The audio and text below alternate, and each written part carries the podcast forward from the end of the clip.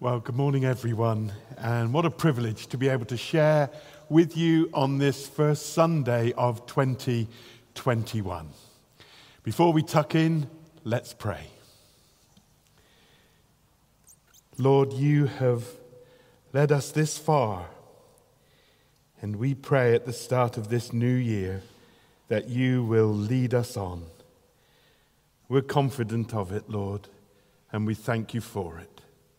Amen. Well, firstly, let me apologize for how I looked in that promotion video for Saints Alive. I will never again be filmed sitting down in such a position, and I know that some of you were thinking, is that Reverend Simon Ponsonby or Jabba the Hutt? It was me pretending to be Jabba the Hutt.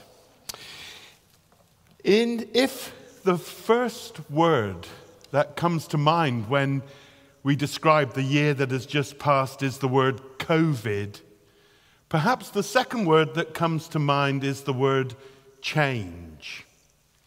I came across a number of articles this week as I was prepping. Listen to these. The CNN had an article 2020 changed everything. The Economist, the year when everything changed. Hewlett Packard Technology, a favorite of some of you, I'm sure. The year everything changed. BBC Online 2020, a time when everything changed. Chemistry World, one of my favorites. 2020, the year the world changed. Investment Weekly, the year everything changed. Wired Magazine, everything in America changed. And the Guardian newspaper, 2020, the year that changed everything. You get the point. Last year was a year where there was a huge cultural shift, a paradigm shift, if you like. Change. And change came to all of us. Trauma and tragedy of COVID 19 changed many aspects of our life together. It changed our work, where we work, how we work, whether we work. It changed our leisure, if we have any, where we're able to go, how we're going to do it. You know, the number one accessory last year was buying bikes. And now there's a complete dearth. I was talking to a, someone who owns a bike shop here in Oxford, and he said, I might not get one till 2022. The number two accessory was puppies, and they went up 10 times in price. And then social interaction. Suddenly we're talking about bubbles instead of families, and we're communicating on screen and through masks. This is the masked generation. A famous philosopher, Buber, said that what defines us as people is that we communicate. And he says we do that by looking at one another and seeing one another and speaking to one another and reaching out to one another. And all these things that define us as people has changed. So much change has come on our life. The only change, perhaps, for the better in 2020 is an awareness of the terrible racial injustice and our need for greater racial inclusion. And may 2021 be a year where we press through with that. For many of you, this has been a year of significant change. And the word that I felt the Lord put on my heart for you, for us as a community this year, is that it's a year of change. The change didn't all last year. This year too. But actually, there'll be change in your personal circumstances, there'll be a redirection of your life. A change in relationships for the better, a release of giftings, a, a step into callings. Some of you will be rescued from long term patterns of sin. Leo Tolstoy spoke about a moral revolution. I think that 2021 will be a year of moral revolution in God's church. But let's look at our reading. Matthew 2, Verse 10 The wise men came from the east, and they saw the child with his mother Mary, and they bowed down and they worshipped him. When you see him, you got to worship him. And then they opened their treasures and they presented him with gifts of gold and incense and of myrrh. Verse 12 And having been warned in a dream not to go back to Herod, they returned home another way. They returned home another way. And I felt as I was preparing this talk for this year, Lord, what were you saying? I felt the Lord highlight that little clause. They returned another way. And I felt the Lord say for us as a community, for you who are listening, that this year will be a year where the Lord will accompany you on another way. They intended to return home first by going to Herod, but their plans changed. God said, No, that's not what I want you to do. You've planned to go via Herod? No. And then they were to return home another way, not the well worn path. This is a year, 2021. We're going to find another way. And in many aspects of your personal life, I believe God is saying that He's going to be teaching you and taking you and accompanying you on another way. In that classic text of philosophy, Lord of the Rings, Bilbo Baggins, at the end, he, he's preparing to leave Middle Earth. And he's at the port of the Grey Havens and he's saying goodbye to the West. And he says this I think I'm quite ready for another adventure. I'm quite ready for another adventure. And I believe that God is saying to us as a community, to you in your families, that you are quite ready for another adventure, going another way. Let me just make two points to give some architecture to this. Firstly, when we talk about change, when we experience it, it's often uncomfortable.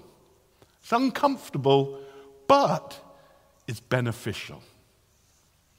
We're creatures of habit. Most of us are. I certainly am. Every day in COVID, apart from one or two new discoveries, I have walked the same walk.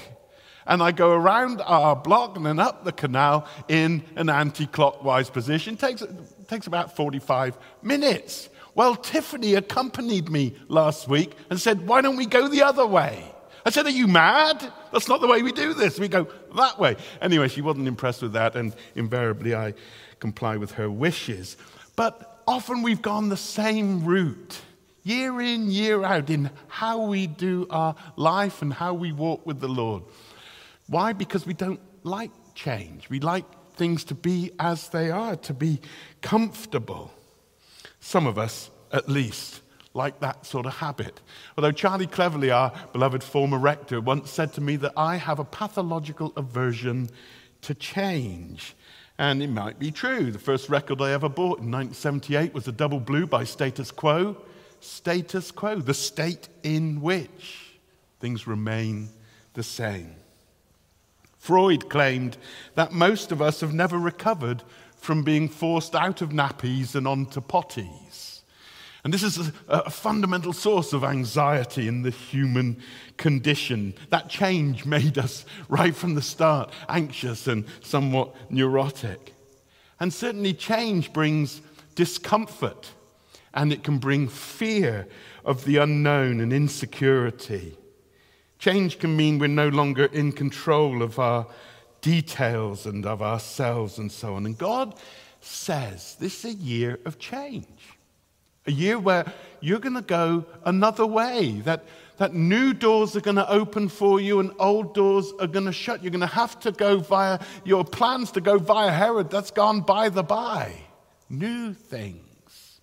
And that can leave you feeling uncertain and anxious and insecure as we uh, enter into this new year. But God says, don't be afraid.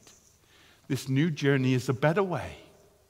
It was beneficial for the Magi. If they'd done what they wanted to do, what they'd planned to do, the route that they had uh, uh, decided initially to take, via Herod, they would have been in trouble. That this was a better way for them. It's uncomfortable, but it is beneficial. Bob Dylan penned the lyrics of that great track, The Times They Are a Changing. And later, when he was asked about that song, where it came from, he said it was the only words that I could find to separate aliveness from deadness. I'm not sure aliveness and deadness are actually proper words, but we know what he was trying to say. That actually change was a change into life. And we who live our life with the Lord, we're going to face change. He's the God of the new, always doing new things. He's the God of the new heaven and new earth, and new birth, the new creation. He gives us a new heart, a new spirit, a new song. And this year for you is a new journey, a new adventure. If we don't change, we shrivel. I like what the rather mystical Richard Bach said. He said, What the caterpillar calls the end of the world, the master calls a butterfly. This year's a year of change. It's going to be uncomfortable, but it's going to be beneficial. And then, secondly, let me say this despite the changes, the one constant is the Lord who is with us. Jesus remains the same, and Jesus remains with us. Our way may take a detour. It may well be different. It may be uh, into the unknown. That may arouse these feelings of insecurity and anxiety. But the one constant is the Lord. It was the Lord who had led the Magi by the star guiding them to that place. And it was the Lord through a revelation that would lead them on. But in both cases, getting there and getting home, it was the Lord speaking and revealing, presencing himself with them, guiding them, and accompanying them. Different journey, same guide. Different journey, same guide. This week I came across an interesting story about Sir Edmund Hillary. He was the first to summit Everest, and you'll know that he chose as his climbing partner the remarkable Sherpa Tenzing Norgay. Here's the thing why did he choose Sherpa Tenzing? The thought came into my mind why did he choose him? So I Googled and I was reading around it, and I came across this amazing fact. On an earlier um, exploration on the mountain, Hillary had fallen through a crevasse, a crack in the ice. And Tenzing was the one who acted quickly with ropes and apparatus and he saved Hillary's life from falling down, down, down into that crevasse. And after that, he said, He's the one I'm going up the top with. I'm going to uh, have as my partner, my companion climber, one that I can rely on because he's already saved my life once. He's the one that's coming with me. And they went up together. Here's the thing, saints the change in your journey may be ahead, but you can rely on the company of the one who's already saved you. You can rely on him, and he will get you there. Listen, everything around you may change this year, but one thing won't, and that is the Lord. He doesn't change. His nature, his character, his being, his personality doesn't change. God, in that sense, is very predictable. He spoke through the prophet Malachi and he said, I, the Lord, do not change. Jesus said, uh, uh, of Jesus, he's the same yesterday, today, and forever. God's actual name, Yehovah, means the existing one. It literally means the verb to be. I am who I am, the one who is. He doesn't change, not like shifting sands. So the one who will accompany you through this coming year never changes. You can rely on him, and he's the one who saved you. Theologians call it the immutability of God. Do you like that? Immutability of God. Quite a clever theological word. Basically, it's the same as saying he doesn't mutate. Same word. God doesn't mutate, he doesn't change, he's the same. He's the one who's already saved you, he's the one who's already led you, he's the one that you can rely on and trust because he's with you and for you. Yeah, things are going to change. Things are going to change for you this year in all sorts of ways personally, professionally, practically, maybe your health. In all sorts of ways, things will change. But the one constant will be the Lord who is there. He doesn't change, and His word doesn't change. His promises don't change. They're still valid this year. They're still valid. I've, I've still got holiday I haven't taken. I don't think I can take it this year. But every promise in, that God has given in the scripture, you can take this year, even if you'd lent on it last year.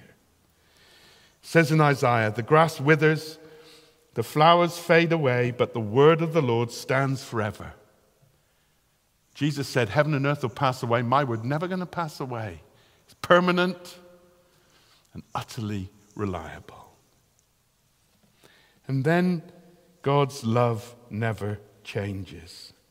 It was God's love for the Magi and the Holy Family that led to them being taken on a different path. It's because He loved them that He wanted to preserve them and protect them from Herod. God's name is Yehovah, I am who I am, the existing one. The question is, how does God exist? If he's the existing one, how does he exist? Well, the God who is, is the God who is love. And he exists in love, by love, with love, and for love. He is the one who accompanies you into the uncertainty of this year in love. How about that? the God who loves you. Now, you've heard, all, you've heard this many times. You've sung it, you've said it, you've prayed it. Do you believe it? This is the year when you've got to own it. God is not Jekyll and Hyde. His character doesn't change. He's not unpredictable. He's not volatile. He is who he is, and he exists in love, and he loves you. A church leader wrote to me two days ago and asked about another church leader who has been living a lie and asked me, said, if you had the chance to speak to this church leader, what would you say? And straight back, I, I said, I would say to him, Why have you been pretending? God loves you. I thought that was quite a good answer, actually. But the more I thought about it, the more inspired I think it is. Listen, God loves you, you don't need to pretend. You don't need to be anything that you're, that you're not. You need to have integrity and honesty and purity, but you need to know that God loves you. And through His Word, He's speaking to you and calling you to accompany Him, to become more like Him, to go where He goes. And He loves you, and His love will not fail you. We fail Him, but He never fails us. One of the longest Psalms in Psalm 136, there's a beautiful cameo that goes from creation all the way up to the formation of the people of Israel and how God has led and fed and provided and been with. And after the end of every proposition stating a kind of fact in the past, it says, His love endures forever. His love endures forever. His love endures forever. This love that wasn't simply there in the past when he made the world or when he formed Israel, but his love endures forever. It's the love that will see us through. This is a year of change. You might be feeling uncomfortable. You certainly will when some of those changes come your way, but you need to know he's here. He's with you, he is, and he loves you. His love is ahead of you at every step of the way. Well, let me draw to a conclusion. The great Danish philosopher and theologian Soren Kierkegaard wrote over 30 books. But at the end of his life, he wrote a book on the changelessness of God in his last year. And he presents a weary traveler in the desert who comes upon a spring. And the desert is just blisteringly hot by day and frozen by night. It's so uncomfortable for the traveler. And yet, that he comes to this pool, this spring. And this spring is life giving. And by the heat of the day, the spring is cool and refreshing. And yet, in the freezing temperature of the night, the spring is somehow warm and comforting. And then Kierkegaard says this God, he says, you do not remain like the spring in a single place, but you follow the traveler on the way. And whenever anyone comes to you, whoever they are, whatever age, whatever time of day, whatever state, they will find your love equally warm, like the spring's unchanged coolness. Oh, you who are changeless. As you go through this year of change, He remains the same, He remains with you, and He is there to refresh and to comfort and to guide and to bless you. 2021 is a year, a journey by another way, but we're accompanied by the same one.